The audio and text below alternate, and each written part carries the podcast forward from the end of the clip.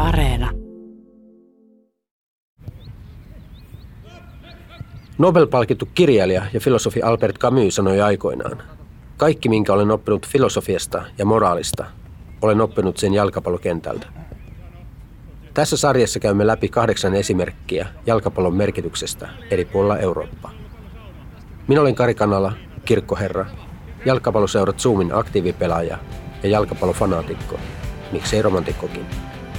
Kyllä mä Jumalaan uskon ja jalkapallon kuningas. Yhdellä maalilla Euroopan mestaruus on ratkeamassa.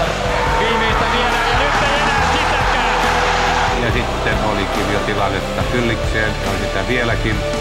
Ja sisään maaliin! Loistelijat! Siinä eivät kyydelleet näköjään ole kaukana silmistä, kun mies lähettää kiitokset yläkertaan. Koko vaihtopenkki ryntää kentälle. Pelaajat heittäytyvät maahan. Mitä jalkapallo oikeastaan on? Kenelle se kuuluu? Voiko joku ylipäätään omistaa sen? Ja vaikka joku voisikin omistaa sen, niin voiko joku siltikään tulla ja ostaa sen pois? Aloitamme tämän jakson sarjalla suorastaan eksistentiaalisia kysymyksiä. Niihin sopii etsiä vastauksia milloin tahansa, mutta juuri tänä vuonna nämä perustavanlaatuiset pohdinnat ovat olleet ajankohtaisempia kuin koskaan. Kun alkuvuodesta aloimme suunnitella eurooppalaisia jalkapallokulttuureita esittelevää ohjelmasarjaa, oli alusta lähtien selvää, että me voi, emmekä edes halua sivuuttaa Saksaa. Se on noin 85 miljoonalla asukkaallaan Euroopan kolmanneksi suurin valtio ja yksi maailman suurimmista jalkapallomahdeista. Kaikki jalkapalloihmiset ovat kuitenkin jo kuulleet Saksaan liitettävät kliseet. Se on sarjavoittaja. Se on kone, joka tekee arvokisossa lähes tunteetonta, insinöörin tarkkaa työtä. Se on se maa, joka voittaa lopuksi, kunhan 22 miestä on ensin jahdannut palloa 90 minuuttia. Vaikka pintatasolla keskustelu Saksasta tyssää yleensä tähän, nämä latteudet eivät riitä alkuunkaan kuvaamaan saksalaista jalkapalloa. Moni muukin maa on menestynyt, eikä Saksa ole edes eniten miesten maailmanmestaruuksia voittanut maa. Konemaisuus ja äärimmäinen taktinen kurinalaisuus eivät nekään ole ainoastaan saksalaisia erityispiirteitä. Ennen kaikkea saksalaisen jalkapallon erottaa muista lajin suurmaista se, kuinka paikallista kulttuuria on maassa vaalittu. Syvää jalkapallokulttuuria on toki muuallakin, mutta monissa maissa se on päästetty hiipumaan lajin kaupallisen kasvun myötä. Miljardöörit ovat heilutelleet paksuja setelipinojaan eurooppalaisten jalkapalloinstituutioiden edessä ja ostaneet seuroja itselleen. Vastineeksi ne ovat luvanneet ja monesti tuoneetkin seuroilleen ennennäkemätöntä urheilullista menestystä, mutta jokaisen saadun euron myötä myydään pala paikallista kulttuuria ja yhteisöllisyyttä. Saksassa näin ei toimita. Saksan jalkapallokulttuurin ytimessä on niin sanottu 50 plus 1 sääntö, joka käytännössä tarkoittaa, että jalkapalloseurat ovat jäsentensä eli kannattajiensa omistamia, ja niitä pyöritetään yhdistysdemokratian, ei bisneksen ehdoilla. Jäsenomisteisuuskaan ei toki ole vain saksalainen ilmiö. Myös Ruotsissa on voimassa 51 prosentin sääntö, joka on muodoltaan hieman erilainen, mutta idealtaan sama. Toisessa Pohjolan sosiaalidemokraattisessa mallimaassa Norjassa seurat ovat yhtä lailla jäsentensä omistamia. Myös Turkissa jäsenomisteisuus on enemmän sääntö kuin poikkeus. Lajin kiistattomien huippumaiden joukossa Saksa on kuitenkin ainoa, jossa tavallinen kannattaja on oikeasti kuningas. Päätimme, että ohjelmasarjamme Saksa-jakso pyhitettäisiin 50 plus 1 säännölle. Sille, mikä tekee Saksan jalkapallokulttuurista ainutlaatuisen Euroopan muiden jalkapallohuippujen joukossa. Väitämme, että Saksa on lajin viimeinen suurmaa, jossa laji on vielä kansallisomaisuutta. Emme osanneet aavistaakaan, että vain viikkoja myöhemmin 50 plus 1 sääntö dominoi jalkapallokeskustelua ympäri maailmaa. Sunnuntai-ilta 18. huhtikuuta romahdutti oikeastaan kaiken. Pari päivää olin ihan pistoksissa. Olen välillä miettinyt, voiko papinpaidan laittaa päälle joka paikkaa. Mutta olen ottanut periaatteen, että ne päivät kun olen töissä, silloin on papinpaitakin päällä. Käyn sitten kaupassa tai alkossa tai missä ikinä. Sama juttu arsenaalin paidan kanssa. Sen voi laittaa melkeinpä milloin tahansa päälle. Kahden päivän ajan hävetti. Hävetti se, että kannatan seuraa, joka on myynyt periaatteensa. Eikä vain Arsenal, vaan 11 muutakin huippujoukkuetta Euroopasta. Ajatus synnyttää superliiga romahdutti kaiken jalkapallon romantiikan, uskon, toivon, rakkauden. Luojan kiitos. Katsojat, kannattajat, fanit nousivat vastarintaa. Vastarintaa, jolla näytettiin, kenelle peli kuuluu. Se on katsojien, fanien peli. Yksi oli joukosta poissa. Saksa ei ollut lainkaan edustettuna, vaikka sen mahtiseurat FC Bayern München ja Borussia Dortmund kuuluvat urheilullisesti kiistatta Euroopan parhaimmistoon. Jalkapallomaailma oli tulessa. Superliigaseurojen kannattajat kääntyivät seuraajansa johtajia ja omistajia vastaan ennennäkemättömällä raivolla. Esimerkiksi Englannissa Arsenalin, Manchester Unitedin ja Chelsean kannattajilla nähtiin myös panderolleja, jossa vaadittiin englantilaiseenkin jalkapalloon 50 plus 1 sääntöä. Katsoimmeko reaaliajassa, kun kannattajat ottivat lajinsa takaisin? Harva suomalainen tuntee saksalaista jalkapalloa yhtä syvällisesti, yhtä monesta eri näkökulmasta kuin toimittaja Johanna Nordling. Hän on itse entinen huippupelaaja. Vuodesta 2006 lähtien Nordling on asunut Nordrhein-Westfalenissa ja seurannut saksalaista jalkapalloa työkseen. Lisäksi hän toimii juniorivalmentajana ja omistaa kausikortin Euroopan suurimpaan kannattajapäätyyn, Borussia Dortmundin 25 000 paikkaiselle Die Gelbe Wandille, eli keltaiselle seinälle. Johanna Nurling on oikea henkilö kertomaan, mistä oikeastaan puhumme, kun puhumme 50 plus 1 säännöstä. 50 plus 1 sääntö on tavallaan saksalaisen jalkapallon tietty peruskivi. Se tarkoittaa sitä, että vähintään 50 prosenttia plus yksi ääni ainakin pitää olla niin sanotulla emäseuralla, joka on demokraattisesti johdettu yhdistys perinteisessä muodossa. Toisin sanoen se on, ne kannattajat, ne on ne, ne rivijäsenet. Heillä pitää olla niin se suurin äänivalta, päätäntävalta seuran asioissa. Toisin sanoen, jos tulee ulkopuolelta joku sheikkisijoittaja, niin, niin hän voi kyllä ostaa suurimman osan seurasta, mutta hän ei saa päättää, mitä tapahtuu, vaan, vaan se suurin osa siitä päätäntävallasta pitää olla sillä seuralla. Sitä se sääntö tarkoittaa. Johanna Nurling, mikä esti saksalaisia seuroja lähtemästä superliigaan? Parikin asiaa. Tietysti se, että jäsenet on päätöksenteossa mukana. Siellä voidaan, jos pomot vie seuran superliikaan, niin seuraavassa jäsenkokouksessa ne pomot voidaan heittää ulos, koska jäsenistä hyvin melkein kaikki on faneja. Heillä on äänivalta ja jos he ei tykkää siitä, miten seuraa johdetaan, niin he heittää pomot ulos. Ja sen takia ei ollut myöskään poimojen omassa intressissä ja koko seuran intressissä mennä mukaan superliikaa.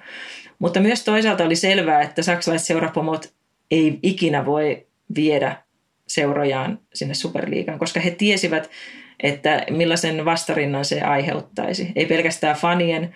He, he asuu kuitenkin, ne kaikki Dortmundin pomo, Bayernin pomot, ne asuu siellä paikallisesti Münchenin lähistöllä ja Dortmundin lähistöllä ja he näkee joka päivä fanejaan, he elää siinä yhteisössä, he tietää oman seuransa juuret, sen historian, he on ehkä jopa entisiä pelaajia, niin kuin Kalle Rummenikke Bayernissa. He tietää, kuinka suuren karhunpalveluksen he tekisivät sille koko yhteisölleen ja, ja koko saksalaiselle yhteiskunnalle. Ja he arvas aivan varmasti, että tästä nousee kauhea möykkä, kun Superliga perustetaan. Toisin kuin sitten ilmeisesti nämä muiden seurojen amerikkalaiset tai arabijohtajat tai, tai Intiasta tai Kiinasta tulevat johtajat, jotka ei sillä tavalla elä siinä kulttuurissa ja siinä yhteiskunnassa ja jotka sen takia yllätty ilmeisesti tästä valtavasta vastareaktiosta. Tämä nosti ensin faneissa vyöryn, sitten sen läpäisi pelaajat, valmentajat, seurat. Saksa ei ollut tässä missään vaiheessa mukana, ainakaan niin, että paperille olisi piirretty mitään. Epäilyksiä oli Bayern Münchenin kohdalla, kenties Dortmundinkin kohdalla. Kuinka oikeita nämä arvelut oli näiden seurojen suhteen? Tiedetään, että Bayern München ja Borussia Dortmund oli mukana suunnitteluvaiheessa Superliigassa näissä keskusteluissa, joita on ainakin neljän vuoden ajan käyty, niin kuin, tai neljän viiden vuoden ajan käyty erittäin intensiivisesti osittain ja, ja niin kuin selvällä, selvällä suunnitelmalla, että mitä halutaan ja ketkä seurat pitäisi olla mukana.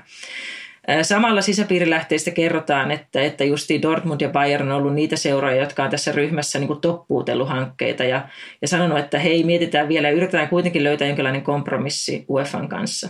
Että he on enemmän ollut näitä epäileviä koko ajan ja sen takia heitä ei myös otettu mukaan siihen 12 seuran porukkaan, joka sitten lähti irtautumaan, joka allekirjoitti jo, vaan he oli tavallaan, heidät haluttiin mukaan, koska heidän merkityksensä on eurooppalaisessa huippuvutiksessa aika iso, mutta samalla ymmärrettiin, että, että tavallaan heitä voi olla vaikea saada mukaan. Ja sen takia heillä oli, heille annettiin sopimuksessa 30 päivän optio tulla mukaan, jos he haluavat se oli selvää, että, että siinä, siinä päivänä, kun Superliiga, tämmöinen suljettu luksusluokka tulee, niin, niin eurooppalaisfutis kaatuu sellaisena kuin me se tunnetaan. Ja tavallaan sitä, mä osasin odottaa, että tulee kauhean suuria, suurta vastarintaa, mutta ehkä se kuitenkin hiukan yllätti se, että kuinka suurta se sitten oli ja kuinka se tuli joka tuutista. Ei ne ollut pelkästään ne faniryhmät, vaan totta kai UEFA ja FIFA pisti kanssa kovan kovaa vastaan. Yksittäiset seurat antoi erittäin selviä, hyvin vaativia kommentteja, niin kuin esimerkiksi Paja Leverkusen, joka, joka sanoi, että no sitten kaikki joukkueet, sitten ei heitetä pelkästään tätä edustusjoukkuetta pois Bundesliigasta, jos, jos se on sinne Superliigaan menossa, vaan sitten heitetään myös naisten joukkueet ja juniorijoukkueet, tavallaan koko seura, koko systeemistä, jalkapallosysteemistä pois. Eli tuli tällaisia erittäin kovia vastaväitteitä ja, ja vaatimuksia ja se, että myöskin jopa politiikan tasolla – ja se oli hienoa nähdä, että, että tota, ymmärrettiin, kuinka suuri vaara Superliigasta kuitenkin tulisi eurooppalaiselle jalkapallolle. Saattaa kuulostaa siltä, että puhumme pelkkää byrokratiaa ja valtapolitiikkaa. Uppoudumme hallintotason ongelmiin. On kuitenkin olennaista ymmärtää, että 50 plus 1 sääntö on mitä suurimmassa määrin konkretiaa. Sen vaikutuksen huomaa saksalaisessa jalkapallossa aidosti. Asuin itse Saksassa kaksi ja puoli vuotta, keväästä 2002 aina syksyyn 2004. Kun aloitin työt Hampurin merimieskirkolla, sain heti kättelyssä lahjaksi paikallisen vasemmistolaisena kulttiseurana pidetyn FC St. Paulin paidan. Minulle sanottiin, että kannatat sitten tätä. Hampurin suurseura on etenkin 70- ja 80-luvulla menestynyt Hamburger Sportverein, HSV tai suomalaisittain HSV, joka oli pitkään ainoa aina Bundesliigassa pelannut seura, kunnes se putosi toisen Bundesliigaan keväällä 18. Kirkon työntekijät sanovat minulle kuitenkin, että HSV on lähiöseura ja St. Pauli edustaa niitä asioita ja arvoja, joita kirkkokin haluaa edustaa. Sillä ne arvot nousevat kannattajien tärkeinä pitävistä asioista. He ovat antifasisteja, antirasisteja, antiseksisteja. Ja sen takia seuran fanit joutuvat joskus konflikteihin uusnatsien ja hulikaanien kanssa – St. Paulin seura sanoo, että sillä on eniten naispuolisia kannattajia koko Saksassa. Joukko on ottanut pääkallot ja merirosvot aiheekseen, joita se painottaa paitoihin ja fanituotteihin, joita menee kuumille kiville. Punk imago, joka näkyy sekä markkinoinnissa, pelissä että valinnoissa. On huomionarvoista, että minulle esiteltiin jalkapalloseuraa nimenomaan kulttuurin kautta. Ei ollut kyse siitä, kuka voittaa otteluita ja menestyy. St. Paulihan on pelannut pääsarjassakin vain muutaman kerran ja pudonnut aina nopeasti pois. Sen sijaan sosiaalinen ja yhteiskunnallinen ulottuvuus on kaikki kaikessa. Toinen ja ehkä vielä helpommin havaittavissa oleva 50 plus 1 säännön seuraus on itse saksalainen ottelutapahtuma, jollaisia olen itsekin päässyt kokemaan. Saksalaisissa futiskatsomoissa tunnelma on aivan omaa luokkaansa ainakin jos vertaa itselleni tärkeään Englantiin, jossa äänekäs nuoriso on hinnoiteltu stadioneilta ulos, jossa jalkapallosta on tullut välillä steriili, ylemmän keskiluokan rikkaiden peli katkarapu katsomoin. Syy on yksinkertainen. Saksassa lähes kenellä tahansa on varaa käydä katsomassa Bundesliigaa. Itsellä oli paljon helpompi saada liput Bundesliigaan kuin valioliikaa. Esimerkiksi lippu Bayern Münchenin Allianz Areenan seisomapäätyyn maksaa liikautteluissa 15 euroa. Kaudeksi 1920 sinne sai kausikortin 145 eurolla. Tällä rahalla pääsi katsomaan siis yhtä Euroopan parhaista seurajoukkueesta.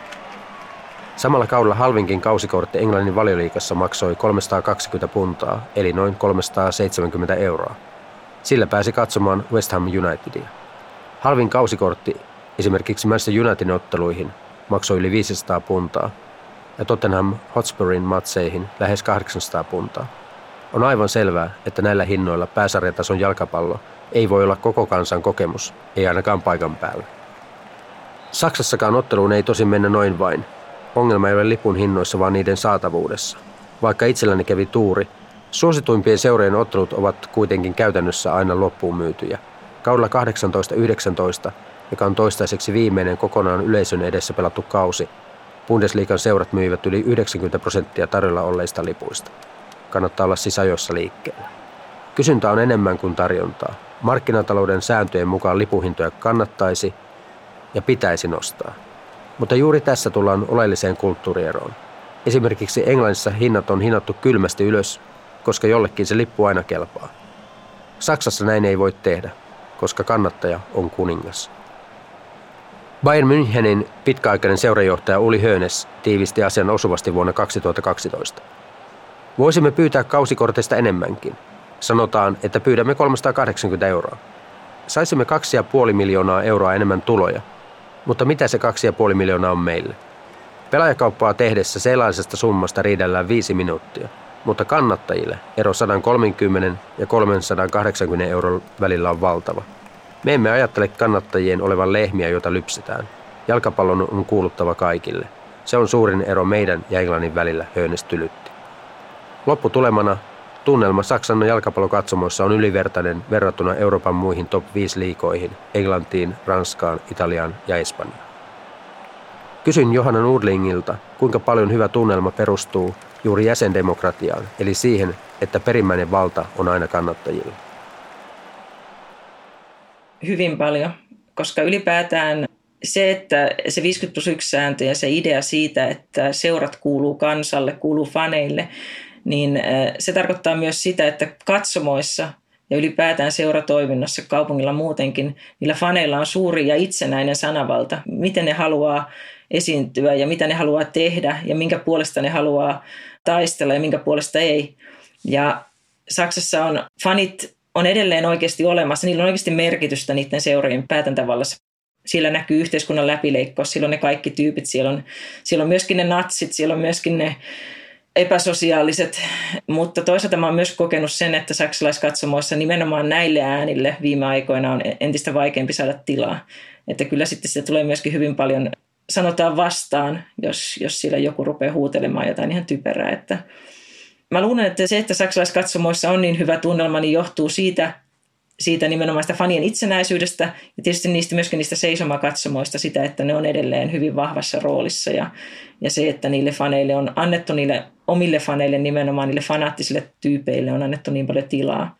Eikä niinkään paljon turisteille. Tietysti sekin, että ne lipun hinnat on alhaisemmat vaikuttaa tähän ja muuta.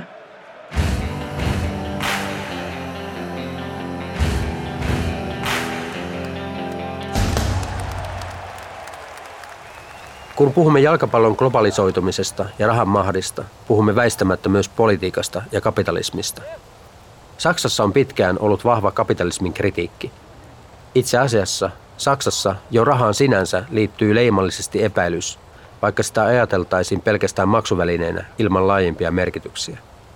Jokainen Saksassa käynyt turisti nimittäin tietää, että ilman käteistä rahaa ei Saksassa tee juuri mitään. Ainakin aikana ennen koronaviruspandemiaa valtaosa arkipäivän ostoksista tehtiin edelleen käteisellä, mikä tuntuu nurinkuriselta, sillä samaan aikaan Saksa on Euroopan edistyksellinen talouden veturi. Pintapuolisen havainnoinnin taakse kätkeytyy kuitenkin synkkä menneisyys. Kortilla maksamisesta jää nimittäin aina digitaalinen jälki.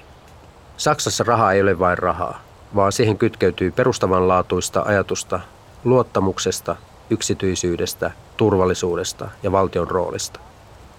Se saattaa kuulostaa ylivarovaisen konservatiiviselta, mutta ilmiön kytkeytyy Saksan lähihistoria. 1900-luvun peruina saksalaiset tietävät hyperinflaation vaarat. Monella saksalaisella on myös ollut aito syy olla huolissaan siitä, että valtio seuraa ja valvoo heitä. Joten yksityisyyttä on opittu varjelemaan. Jos jokin on omaa, sitä ei luovuteta ulkopuolisille. Ilmiön voi helposti laajentaa koskemaan myös Saksan jalkapalloa. Jalkapallo on valtava osa saksalaista yhteiskuntaa. Laji kuuluu nimenomaan tavalliselle saksalaiselle. Arvot menevät rahanmahdin edelle ja siitä ollaan valmiita maksamaan hintaa. Todennäköisesti maksetaankin, sillä siinä, missä muualla on avattu ovet ulkomaisille pääomasijoittajille ja öljyrahalle, Saksa on päättänyt pärjätä omilla. Kun ei saada houkuteltua rahaa ja sijoittajia seuroihin, niin pitääkö Saksassa suostua siihen, että mestareiden liikasta ei välttämättä enää ole saatavilla mitään muuta kuin silloin tällöin Bayern Münchenin kautta sen takia, että on suostuttu 50 plus 1 sääntöön eikä raha jyllä? Se on hyvä kysymys. Kyllä se on totta, että varmasti se 50 plus 1 sääntö jarruttaa sitä rahan, rahan tuloa Saksaa. Toisaalta niin, ehkä se, ehkä se onkin tavallaan sellainen, mikä täällä ollaan valmiita myöskin aika lailla hyväksymään. Kyllä täälläkin tiedostetaan se ristiriita, mikä on, että jos me halutaan olla ihan, ihan maailman huipulla, että jos me halutaan, että saksalaisseurat jatkuvasti voittaa mestarien liikaa, niin sitten 50 plus 1 sääntö on kieltämättä jarru, josta pitäisi varmaan luopua.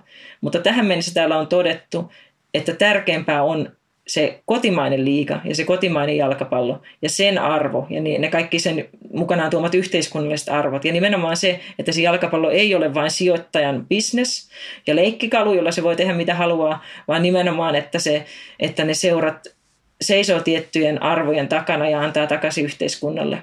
Ja juuri sen takia on katsottu, että se, että me tietty määrä kilpailukykyä menetetään, niin se sitten vaan on niin.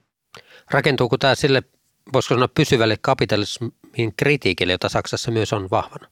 Varmasti myöskin kyllä. Ja nimenomaan uskoisin, että nimenomaan näissä faniryhmissä, jotka on näitä nuorempia, nuorempia ihmisiä paljon ja, ja näitä pitkäaikaisia kannattajia, eh, jotkut on ollut siellä vaikka 30 vuotta jo käynyt siellä Borussia Dortmundin kotikatsomossa – niin ei he halua, että, että Dortmund lähtee siitä liikasta. Ja vaikka, vaikka se tarkoittaisi, että ja menee johonkin superliikaan ja voittaa jatkuvasti jotain mestarien liikaa, jos sellainen mahdollisuus olisi olemassa, niin sitä Dortmundin faneista, jos sanottaisiin, että, että te menette superliikaan nyt, ja teidän seura saa heti kymmenen kertaa enemmän miljoonia, teillä on mahdollisuus voittaa mestarien liiga joka vuosi, niin ei sitä allekirjoittaisi. Hyvä, ei varmaan edes 10 prosenttia Dortmundin kannattajista. He sanoisivat, että ei, okei, ihan kiva periaatteessa, mutta kyllä me halutaan pelata edelleen Schalkea vastaan derbyjä. Ja kyllä me halutaan edelleen, että, joka, että me mennään joka peli ja jännitetään, miten tässä käy. Voitetaanko me vai hävitäänkö me? Ja sen, sen kadottaminen, että sit, sitä, että jalkapallossa tulee liian ennalta arvattavaa, niin se on kieltämättä se kehitys, mikä joka puolella Eurooppaa on menossa. Ja Saksassa sitä halutaan jarruttaa. Ja totta kai silloin se on myös kapitalismin kritiikki. Ja se on, se on nimenomaan sen, sen aina vaan monopolis- monopolisoituvan jalkapallon kritiikkiä. Tähän asti olemme luoneet hyvin vahvan vastakkainasettelun. Esitelleet Saksan jalkapallomaana, jossa idealismi kukoistaa ja jalkapallo on demokratiaa. Joku voi jopa ajatella saksalaisten olevan uskossaan ylimielisiä ja kokevan moraalista ylemmyyttä. Siksi on tärkeää tuoda esille, ettei 50 plus 1 sääntö ole mikään järkähtämätön instituutio – eikä siihen kohdistu painetta pelkästään Saksan ulkopuolelta. Maan sisällä esimerkiksi Hannover 96 eli Hannover 96 presidentti Martin Kind on puhunut äänekkäästi 50 plus 1 säännön kumoamisen puolesta. Vastapalloon on tullut, yllätys yllätys, voimakkaita protesteja. Paikoitellen säännön voi nähdä jo murentuneen. Perinteiset tehdasseurat Bayer Leverkusen ja Wolfsburg ovat historiallisia poikkeuksia sääntöön – mutta vielä 2000-luvulla esimerkiksi miljardööri Dietmar Hopfille on annettu erityislupa ostaa enemmistö pikkuseura Hoffenheimista, joka onkin noussut Hopfin rahoittamana alasarjoista Bundesliigaan. Hopf täyttää kriteerin, jonka mukaan yksityinen taho voi saada erityisluvan omistaa enemmistö seurasta, mikäli se on merkittävästi tukenut seuraa vähintään 20 vuotta. 50 plus 1 sääntö on Saksassa jatkuvan debatin kohteena. Johanna Nurling puhuu jopa kulttuurisodasta. Mitä ajattelet siitä, että löytyy, löytyy sellaisia henkilöitä, jotka ehdottaa 50 plus 1 säännön purkamista? Tällainen esimerkiksi on ollut Hannover Seksun Noinsikin, eli 96 pressa, mm, Kind. Joo, Martin Kind, joo.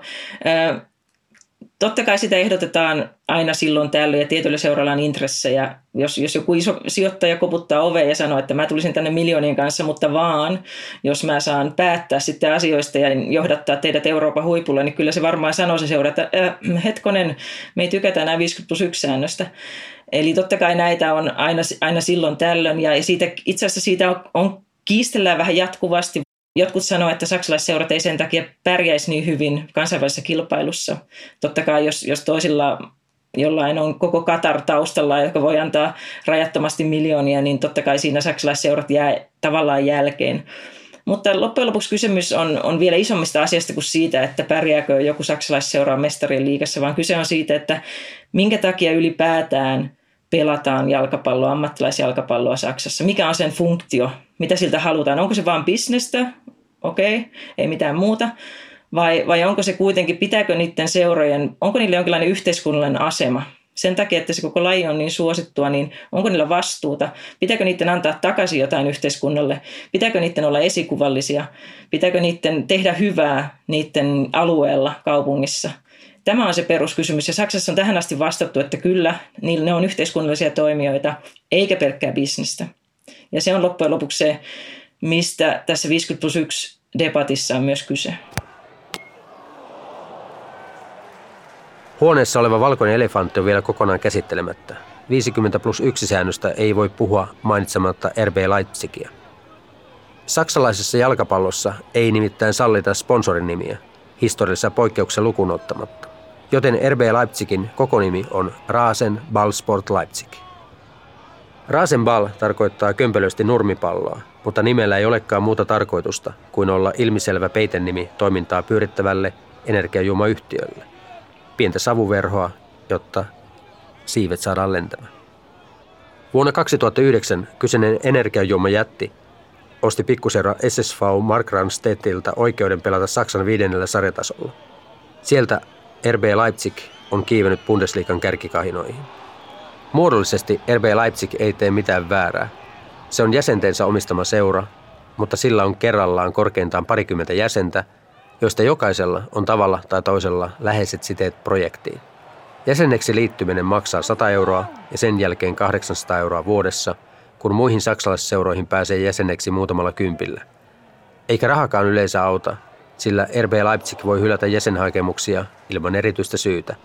Kaikki menee pykälien mukaan, mutta hengeltään toiminta on täysin saksalaisen kulttuurin ja 50 plus 1 säännön hengen vastaista, eikä sitä edes yritetä peitellä.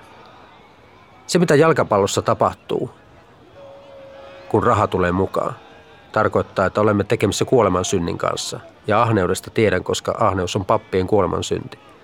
Mutta ahneus on vallannut jalkapallon, sen omistajat, tai niille, jotka pyrkivät omistamaan. Siitä huolimatta, että saksalaisessa jalkapallossa on sovittu 50 plus 1 sääntö. Joten miten venyttää lain henkeä hyvällä tavalla? Sitä on ainakin nyt yritetty. Pitkän pelaajauran Saksassa tehnyt Pekka Lagerblom edusti RB Leipzigia kaudella 2011 ja 2012. Tuolloin seura oli vasta nousun alussa ja pelasi Saksan neljännellä sarjatasolla. Mutta se ei toki estänyt energiajuomaprojektia olemasta jo tuolloin yksi Saksan vihatoimista seuroista. Halusin kysyä Pekalta, miten hän pelaajana koki Leipzigin kohdistuneet antipatiat.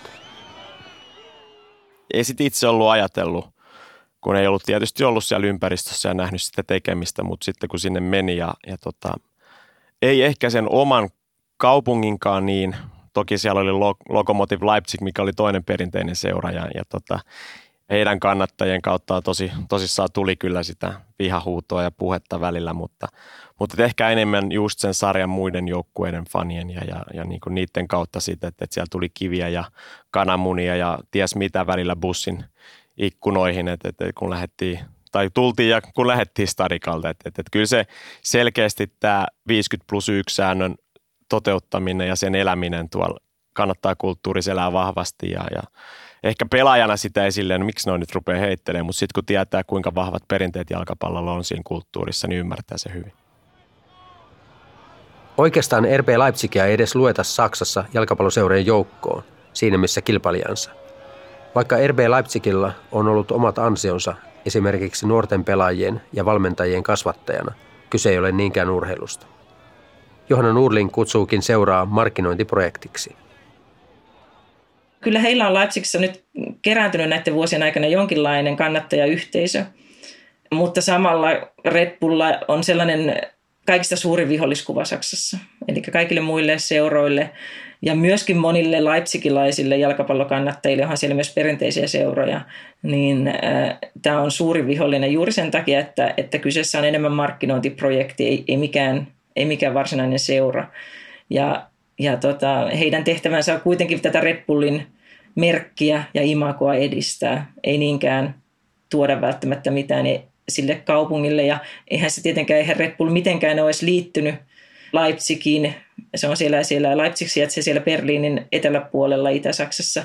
He vaan koki, Leipzig on iso kaupunki, yliopistokaupunki, jossa on lentokenttä ja messukeskus ja muuta. Ja se vaan nähtiin tällaisena strategisesti hyvänä kohteena kaupunkina, jonka voi tavallaan sillä tavalla ottaa, jos ei ollut vahvaa seuraa, jonka voi vallottaa.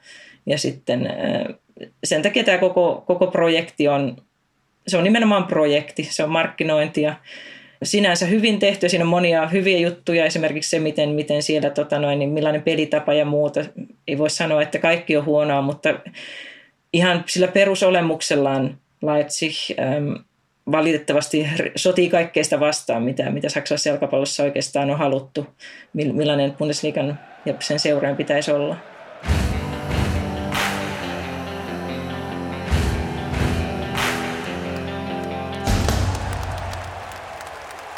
Mitä sitten on Saksan jalkapallomaajoukkue?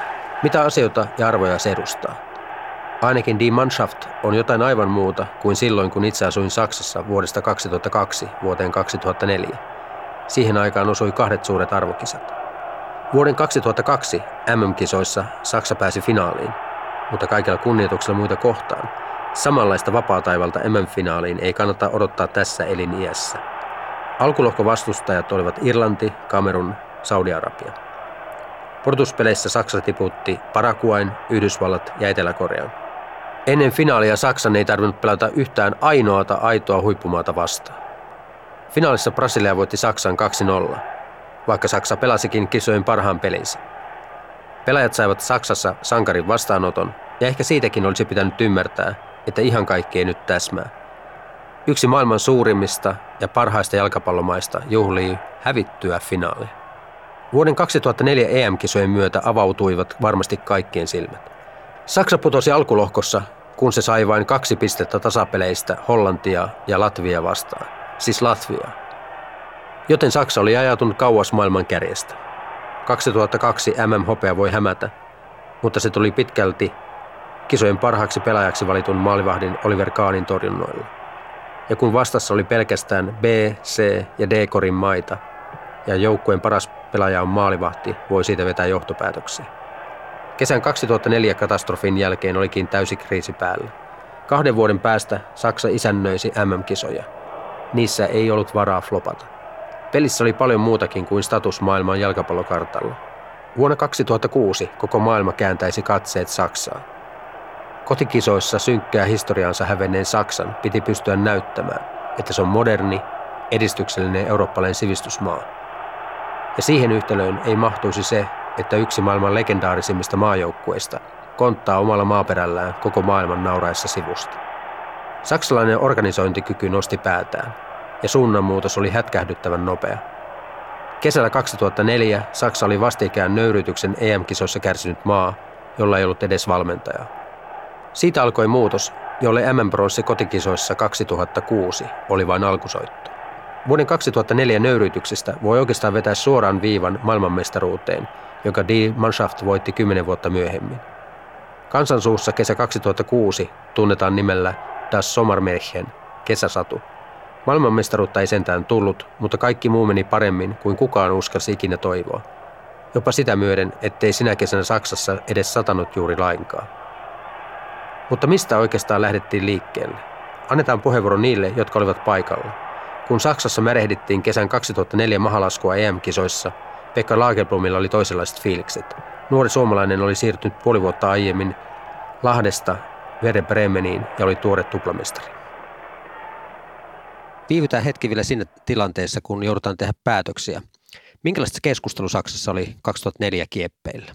Tullaan takaisin 95 siihen Bosman-sääntöön, kun, kun seurat sai alkaa ottaa ulkomaalaisia pelaajia. Ja meilläkin oli 2003-2004 kauden aikana, mä laskin tuossa, niin kaksi kolmasosaa oli ulkomaalaisia.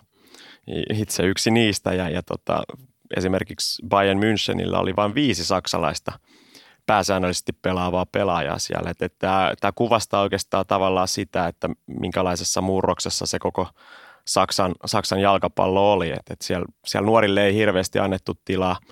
Ää, keski-ikäjoukkueessa oli jo aika vanha, että se oltiin lähempänä 30 kuin lähempänä 20. Että se tavallaan kuvasti sitä myös ehkä valmennustyylillisesti, että ketä pelaajia sinne kentälle laitettiin. Me haluttiin sitten kokemusta sinne ja, ja nuoret pääsi sinne sitten loppuvaiheessa, minkä itsekin koki. Että en mä 1 v vaikka tiesi, että, että oli ensimmäisiä, ensimmäisiä vuosia ammattilaisjalkapallossa, mutta että totta kai niin kun nyt vertaa, että 18-vuotias heitetään surutta sisään, että me kokeilee ja ei mitään, vaikka tulee epäonnistumisia, mutta se kokemus kasvattaa sua ja me saadaan ehkä joskus siitä sitten propsit myös.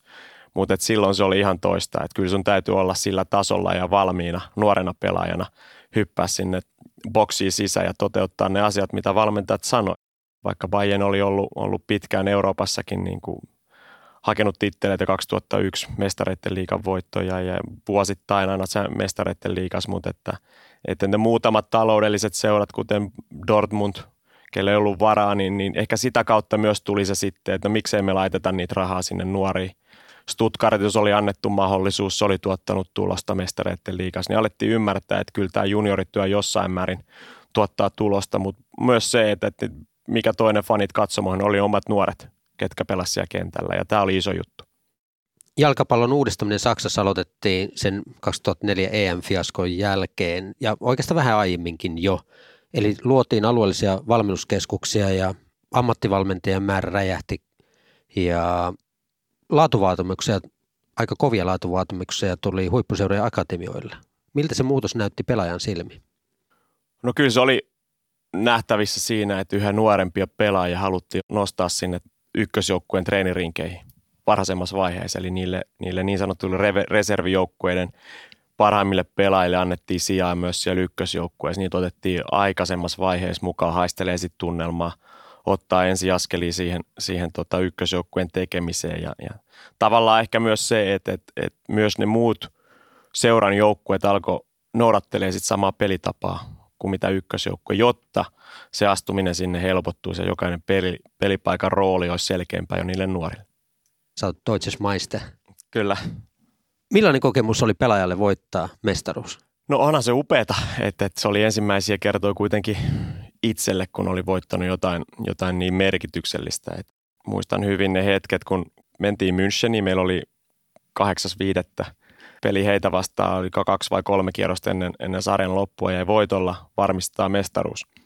Eli tota, ottelussa oli isot panokset ja jotenkin, jotenkin itse ehkä oli koko sen kevään ollut tavallaan sellaisessa vielä niin kuin pienessä kuplassa. Ei oikein ymmärtänyt, mistä tässä nyt on niinku kyse. Et, et, et, et, nauttinut joka hetkestä, treenannut kuin hulluja ja tota, pyrkinyt oppimaan saksan kieltä ja, ja kulttuuria ja pääsee sisään joukkueeseen ja pelaajiin ja tapaa, tapaa miten toimitaan. Ja, ja tavallaan niin se oli sellaista nousukiitoa ollut jo pitkään. Ja sitten kun astuttiin ekan kerran sinne Münchenin stadikalle lämmittelyyn ja rupesi katselemaan sit ihmismerta, kun siellä se 70 000 on katsomoissa. Ja, nähnyt aikaisemmin sen stadikan vaan mestaretteliikan peleissä, kun litti painanut esimerkiksi siellä. Ja, ja tota, et, et se tavallaan niin kuin tuli eri, eri kuvakulmissa se, että missä sitä nyt ollaan. Ja, ja tota, sitten kun ottelu alkoi tavallaan, sen näki heti, millä tasolla mekin pelattiin sitä ottelua. Ja, ja mikä merkitys sillä oli, mutta että tota, tavallaan se rentous siinä tekemisessä ja, ja jotenkin se koko päivän se fiilis oli niin levollinen joukkue, me tiedettiin, että me tullaan voittaa. Ja jo, nyt, nyt kun miettii niin kuin taaksepäin, niin, niin kaikki se, mitä jätkät oli tehnyt päivää ennen tai sillä viikolla, oli jotenkin ollut niin rentoa ja luottavaista, että, että, että, että se tulos tavallaan oli vaan niiden, niiden sit summa.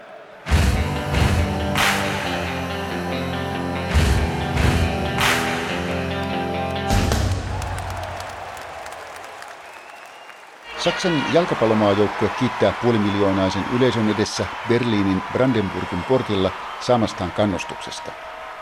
Tunnelma on kuin maailmanmestaruus kekkereissä, vaikka miesten kaulassa roikkuu pronssiset mitalit.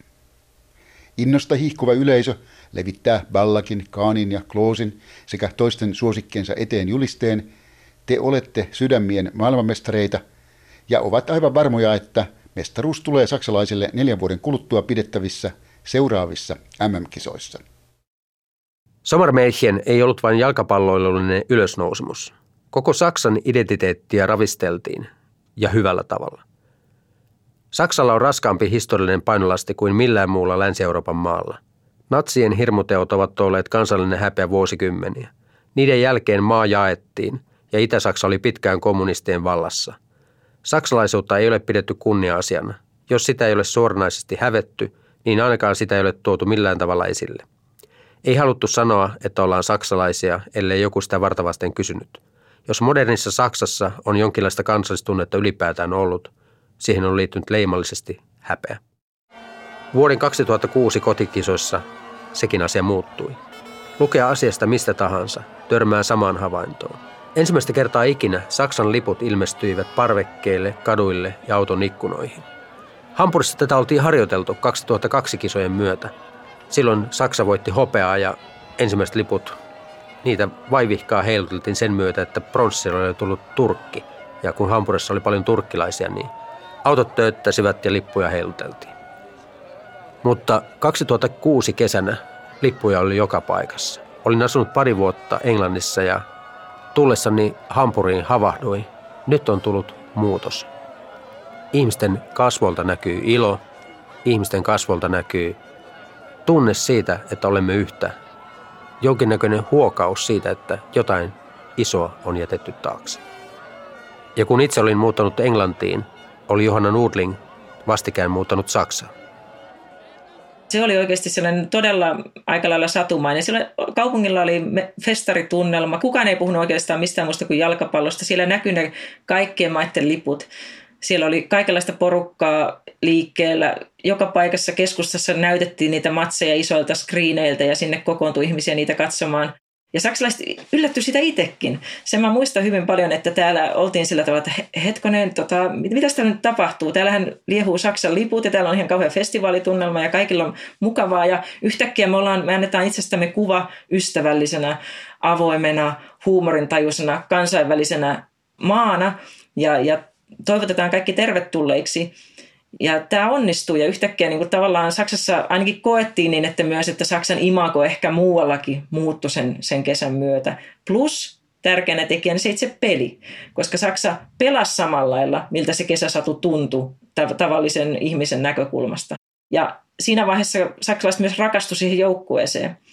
Sikäli totta kai elämään kuuluu muutakin kuin jalkapallo sitten, mutta tota, silti mä uskon, että jalkapallo silloin toi saksalaisille uutta itsetuntoa ja sellaista uutta, vähän tuoreempaa ja kevyempää lähestymistä sitä omaa maata kohtaan, koska se ymmärrettävästi se jonkinlaisen kansallisen ylpeyden osoittaminen on ollut aina hyvin vaikeaa täällä.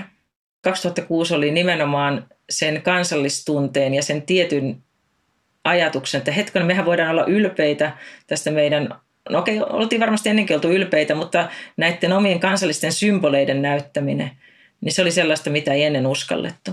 Ja 2006 oli, oli semmoinen suuri kansanjuhlakesä, kansainvälinen kansanjuhlakesä täytyy sanoa. Sillä oli aivan mahtava tunnelma.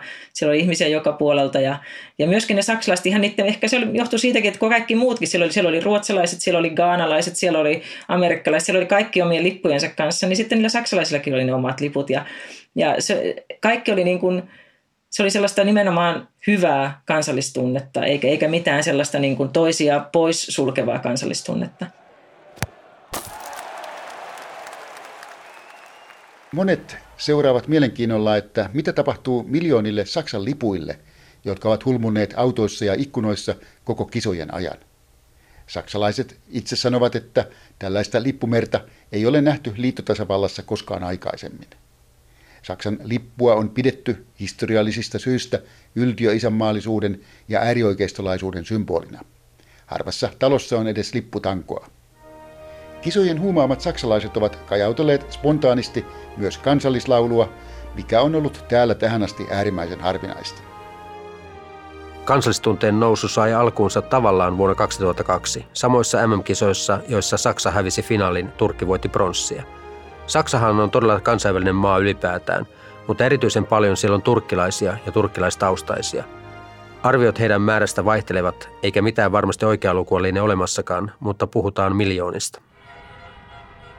Kun Turkki voitti Etelä-Korean MM-pronssipelissä 2002, lähtivät turkkilaiset Saksassa kadulle juhlimaan. Luulen, että se herätti saksalaiset huomaamaan, miten jalkapallo voi luoda yhteishenkeä ja kuinka jalkapallo voi luoda tervettä osaa paikallisesta identiteetistä. Kun saksalaiset omaksuvat sen identiteetin itsekin, voi avautua uusia ovia. Koen, että kansallistunteen muutos alkoi jo silloin. Ja vuoden 2006 MM-kisoissa Saksasta tuli uudella tavalla globaali jalkapallomaa. Esittelin tätä teoriaa Pekka Lagerblumille. Joo, ehdottomasti, että sekin kun muistelee itse, että kuinka monella omalla vanhalla pelikaverilla on jonkinnäköisiä juuria toiseen maahan. Meillä on kroatteja, meillä on turkkilaisia, mutta silti niin kuin useimmat heistä on syntynyt Saksassa.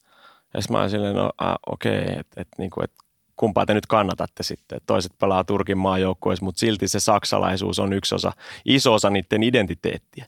Että et hyvin vahvasti jakautuneet tällaisia kulttuureilla ja persoonia, mikä kuvastaa sitten rikkautta siinä niin kuin kansakunnassa ja siinä just niin kuin jalkapallon saralla. Että et pystytään olemaan toisen maan pelaajia, mutta silti olee vahvasti se saksalaisen kulttuurin kannattaja ja, ja niin kuin edelläkävijä ja niitä löytyy tosi paljon, että siellä on niin kuin monessa seuroissa tullut vasta, vasta just tällaiset, pelaa toisen maan joukkueessa, mutta silti niin kuin saksalaisuus on se ehkä isompi osa sit omaa identiteettiä. Jos otetaan seurajalkapallo kohteeksi tässä, kuinka paljon sä näet sitä trendiä monikulttuurisuutta saksalaisessa seurassa tällä hetkellä? Edelleen tosi paljon. Et, et nyt on tullut vahvemmin mukaan, Balkanin maat on, on, on sieltä on toki so, sotien takia siirtynyt paljon maahanmuuttajia ja saanut jalansijaa. Siellä oli ehkä perheitä jo aikaisemmin ja nyt on seurannut seuraava sukupolvi sitten saanut työpaikkoja ja Saksahan on niin kuin, aika avokätisesti ottanut vastaan maahanmuuttajia ja antanut, antanut mahdollisuuksia, että se on ollut iso juttu. Mutta kyllä sit on edelleen tosi vahvasti näkyy seuroissa ja seurojen tekemisessä ja jopa johtoportaissa aletaan ole, että, että, että ei ole vain enää saksalainen, vaan siellä on niin kuin se tapa, millä sä esität asiat, mitä sä osaat, se merkitsee enemmän kuin se, mistä sä tuut. Ja, ja se on mun mielestä hienoa. Aletaan lähestyä kyllä todellista kliimaksia tässä pelissä. Saksa yrittää vasemmalta tulla. Keskityspallo on siinä ja siinä on maali! Se on Mario Götze, joka räjäyttää pankin saksalaisittain, kun 113 pelattu. Götze, Saksa on lähellä, on kovin lähellä. Mario Götze maalin tekijänä. M-finaalin avausosuma syntyy jatkoa ja toisella puolikkaalla. Kannattajien valta, halu ja kyky uudistua. Massiiviset panostukset ja laatukriteerit junioritoimintaan. Positiivisen kansallistunteen luominen ja kansan masinoiminen maajoukkueen taakse. Maailmanmestaruuden 2014 nähdään rakentuneen näiden asioiden varaan. Jalkapallon kaltaisessa lukemattomien yksityiskohtien lajissa mikään menestys ei tietenkään ole pelkästään looginen lopputulema ja ihmisten tekemien ratkaisujen summa.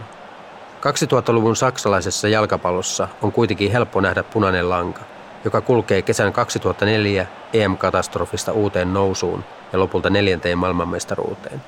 Uskallan jopa väittää, että vuoden 2006 MM-isännyys, saksalaisen jalkapallon uudistaminen ja uuden pelaajasukupolven läpimurto olivat Saksan uudessa nousussa niin suuria tekijöitä, että jos edes yksi niistä ei olisi toteutunut, vuoden 2014 maailmanmestaruutta ei olisi tullut. Tarvittiin näiden elementtien muodostama täydellinen myrsky. Ensin uudistettiin pelitapa ja rakenteet, minkä ansiosta maajoukkue alkoi taas pelata nautittavaa jalkapalloa. Sitten tuli Sommermärchen, uudenlaisen Saksan maailmalla esitellyt MM-turnaus, joka maailmanmestaruutta lukuun ottamatta ylitti kaikki isäntämaan villeimmätkin unelmat. Yhtäkkiä saksalaiset olivat ylpeitä maastaan ja maajoukkueistaan. Sitten uudistettu junioritoiminta alkoi tuottaa pelaajia huipulle, ja osittain varmasti onnellakin Saksa sai kasan kultaisen sukupolven. Eikä sen kiilto perustunut pelkästään loistavaan pelilliseen osaamiseen, vaan myös siihen, että joukkuessa oli pelaajia mitä erilaisimmista taustoista. Die Mannschaft oli vihdoin sellainen kuin jalkapallomaajoukkue parhaimmillaan on, läpileikkaus kansasta, jota se edustaa. Johanna Nuurling, jos vuoden 2006 MM-isännyys oli käänteen tekevä saksalaiselle yhteiskunnalle, niin mitä sille merkitsi vuoden 2014 maailmanmestaruus? Totta kai 2014 merkitsi myös paljon ja ilman muuta se oli sellainen jatkumo. 2006 alkoi jotakin, joka huipentui 2014. Maailmanmestaruus oli, oli totta kai suuri tapahtuma täällä ja siitä oltiin, täällä oli silloinkin tietysti kansanjuhlat ja siitä joukkoista oltiin hyvin ylpeitä ja, ja nähtiin, että nyt, nyt me oltiin niin kuin kansainvälisesti taktisesti myös nyt saavutettu se maailman huipputaso. Mutta mä luulen, että 2006, niin jos ajatellaan tällaista niin kuin kansallistunnetta ja sitä, mitä se oikeasti ehkä koko yhteiskunnalle merkitsi, niin mä luulen, että 2006 oli vielä isompi juttu kuitenkin, koska nimenomaan koska ne kisat oli täällä ja sen tavallaan kaikki, sitä ei vaan katsottu telkkarista, vaan jokainen koki sen itse. Kun taas sitten ne 2014 kisat oli tietysti siellä kaukana Brasiliassa ja, ja niitä seurattiin telkkarista ja totta kai se oli hieno tunnelma täällä ja muuta, mutta silti se oli vähän eri juttu vielä pitkään kyllä tuon kahden minuutin lisäajan päälle tässä Italian Rizzoli antaa lisäaikaa. Ei anna enää. Ottelu on päättynyt. Saksa on maailman mestari. Saksalaisen jalkapallon 2000-luku, tai ainakin iso osa siitä, on ollut suuri menestystarina. Vain amerikkalaisen jalkapallon NFL katsotaan paikan päällä enemmän kuin Saksan Bundesliga.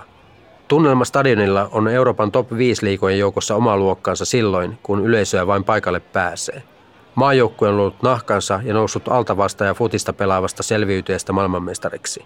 Superliikan kaatuminen oli täydellinen selkävoitto saksalaiselle jalkapallokulttuurille ja 50 plus 1 säännölle, jota kaikki nyt kadehtivat. Kyseessä ei ehkä kuitenkaan ole sellainen pilvilinna, jota olemme läpi tämän jakson maalailleet. Maaliskuussa Saksa hävisi MM-karsintaottelussa Pohjois-Makedonialle – Vuodesta 2006 maajoukkuetta vetänyt Lööv jättää tehtävänsä EM-kisojen jälkeen ja jo hyvän aikaa käynnissä on ollut, jos ei laskusuhdanne, niin ainakin selkeä tasaantumisen aikakausi. Mikä pahinta, kansanvalta saksalaisissa jalkapallokatsomoissakaan ei välttämättä ole entisellään. RB Leipzig sotii kaikkia 50 plus 1 säännön periaatteita vastaan. Bayern München flirttailee Katarin kanssa. Katsomot eivät ole olleet täynnä yli vuoteen. Kaikki tämä heijastuu synkällä tavalla myös maajoukkueeseen, jonka senkin nähdään toimivan liian bisneslähtöisesti, kohtelevan yleisöä kuin asiakkaita. Kysyin Johanna Nurlingilta, missä Saksan jalkapallomaajoukkue menee EM-kisojen kynnyksellä 2021. Mulla on jotenkin sellainen kuva, että Die Mannschaft ei ole lähelläkään sitä suosiota, mitä se oli jossain tuossa Löövi huippuvuosina. Tarvitaanko nyt sitten vaan uudistusta, että kun Löövi jää sivuun, niin se avaa, avaa mahdollisuuden uudelle saksalaiselle fudikselle taas?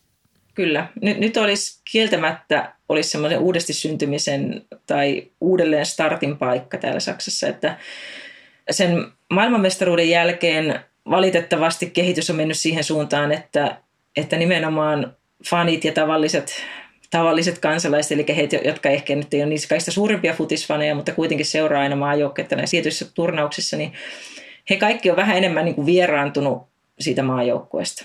Siinä on monta tekijää. Siinä on totta kai se suuri pettymys 2018 mahalasku niissä kisoissa. Löövin ollaan pettyneitä siihen koko Die Mannschaft, tämmöiseen markkinointiajatukseen, mikä liittyy nimenomaan siihen, että saksalaiset ei halua olla mikään, saksalainen fani ei näe itsensä asiakkaana, jolle sitten näytetään tässä, tässä on tämä meidän jalkapallotuote ja nyt sä voit tästä nauttia popcornit käsissä tästä tuotteesta, vaan saksalainen fani nimenomaan haluaa tuottaa itse sisältöä ja osallistua. Ja jos hän edes sanotaan, että nyt meidän joukkueen lempinimi on muuten Die Mannschaft, ja, ja me tehdään muutama muuten, muuten tällainen mainoslause, the best never rest ja mitä tällaisia kaikkia oli, niin se vaan vieraannuttaa kansaa siitä joukkueesta. Kaikki sillä, että häh, no, okei, okay. ei, ei todellakaan sytytä. Se ei enää tule niin kuin sillä tavalla sydämestä se, se, se suhde siihen maajoukkueeseen. Ja sitä kautta maajoukko on viimeisenä vuosina menettänyt hyvin paljon merkitystä. Ja sen takia nyt nämä tulevat EM-kisat on itse asiassa vähän sellainen, no ja katsotaan mitä tapahtuu. Kellään ei ole suuria odotuksia. Kai ihmiset niitä katsoo luultavasti niitä pelejä telkkarista, mutta mitään suuria tunteenpurkauksia tuskin on odotettavissa. Olemme lähes tunnin ajan käsitelleet saksalaista jalkapallokulttuuria. Sana kulttuuri on minulle rakas – se tarkoittaa viljelyä. Sekä kulttuuri että kultti, palvontamenot nousevat samasta taustasta. Me niitämme sitä, mitä viljelemme. 50 plus yksi sääntö tarkoittaa viljelynä sellaista ajatusta, jossa peliin mahtuu yhä romantiikkaa. Juuri sen takia haluan katsoa saksalaista jalkapalloa kulttuurin silmällä siellä läpi. Kulttuuri ei ole itsestäänselvyys, vaan sen eteen täytyy tehdä töitä. Niinpä saksalainen jalkapallokulttuuri on jotain, mikä on kadehtimisen arvoista. Se on jotain sellaista, minkä soisi leviävän laajalle. Se on jotain sellaista, josta myös Suomessa voidaan ottaa oppia. Business on mahdollista, talous on mahdollista, mutta sen tekevät ihmiset, paikalle tulevat katsojat. Tuote on kunnossa, kun kaikki kentällä on kunnossa ja kun kaikki on kunnossa myös kentän päättävissä elimissä. Juuri siksi haluan katsoa saksalaista jalkapalloa. Siinä kulttuuri läpäisee sekä kentän, kenttätapahtumat, katsojat, päättäjät, lopulta koko yhteiskunnan. Silloin viljellään ja sato on varma. Niinpä jalkapallo on myös Saksan kansan peili. Väitin, että Saksa on lajin viimeinen suurmaa, jossa jalkapallo on vielä kansallisomaisuutta. Käymieni keskustelun jälkeen olen pappismiehenä tässä asiassa uskossa vahva. Saksassa jalkapallo on vielä kansallisomaisuutta.